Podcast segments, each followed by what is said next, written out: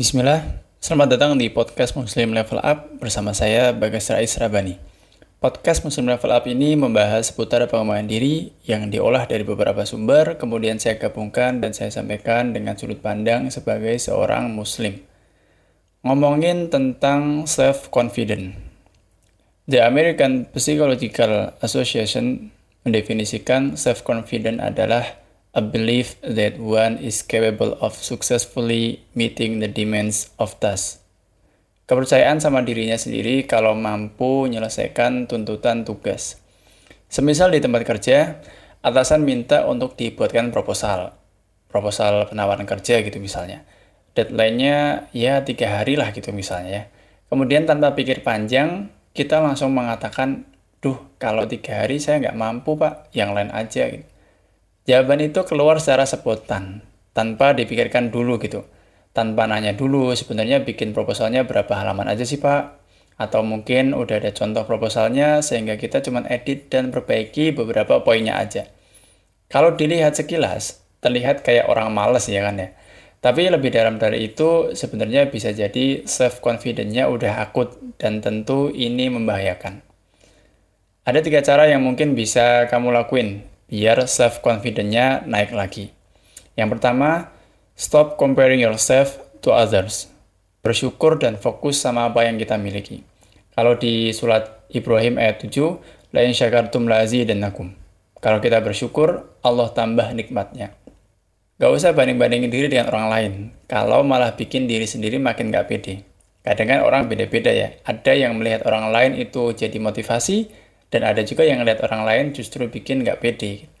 Everyone is running their own race, and life isn't a competition. Yang kedua, surround yourself with positive people. Cari lingkungan yang positif. Pertemanan itu pengaruhnya besar banget. Dan kita semua setuju lah ya. Jadi benar-benar perhatiin lingkungan kita. If you feel bad about yourself after hanging out with a particular person, it may be time to say goodbye. Selain ikhtiar buat nyari lingkungan yang positif, jangan lupa juga buat perbanyak doa. Buat seorang muslim, doa itu bagaikan senjata. Ya, sebagaimana senjata lah teman-teman ya. Semakin diasah, semakin tajam. Semakin disepelekan, ya jadi semakin tumpul. Kemudian yang ketiga, practice positive self-talk. Self-talk itu bisa dibahasain aktivitas ngomong sama diri sendiri. Kadang kan kita tiba-tiba ngomong sama diri sendiri gitu ya. Misalnya nih, ah ini susah, aku nggak bakalan bisa. Aku udah bikin jadi nggak beres, jadi mendingan orang lain aja deh.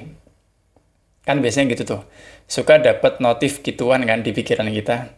Nah sebenarnya kita bisa ngelatih itu, ngelatih buat ngelawan omongan-omongan negatif yang kadang muncul dari diri sendiri ke diri sendiri. Bisikan-bisikan gitu bakalan ganggu banget semisal terlalu sering. Jadi harus dilatih biar yang muncul itu pikiran positif. Misalnya kayak gini, ah ini susah, tapi tetap harus dicoba dulu sih. Coba berusaha dulu lah, bismillah. Aku udah bikin kesalahan, tapi kemarin jadi pelajaran sih, besok masih bisa jauh lebih baik lagi insya Allah. Nah, hal-hal seperti itu membuat self-talk kita jadi lebih positif.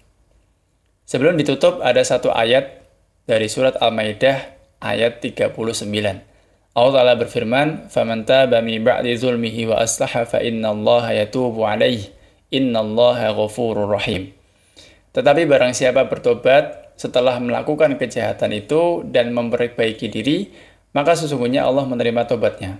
Sungguh Allah Maha Pengampun, Maha Penyayang. Jadi ketika kita melakukan kesalahan, tobat, perbaiki, dan berusaha buat nggak mengulanginya lagi.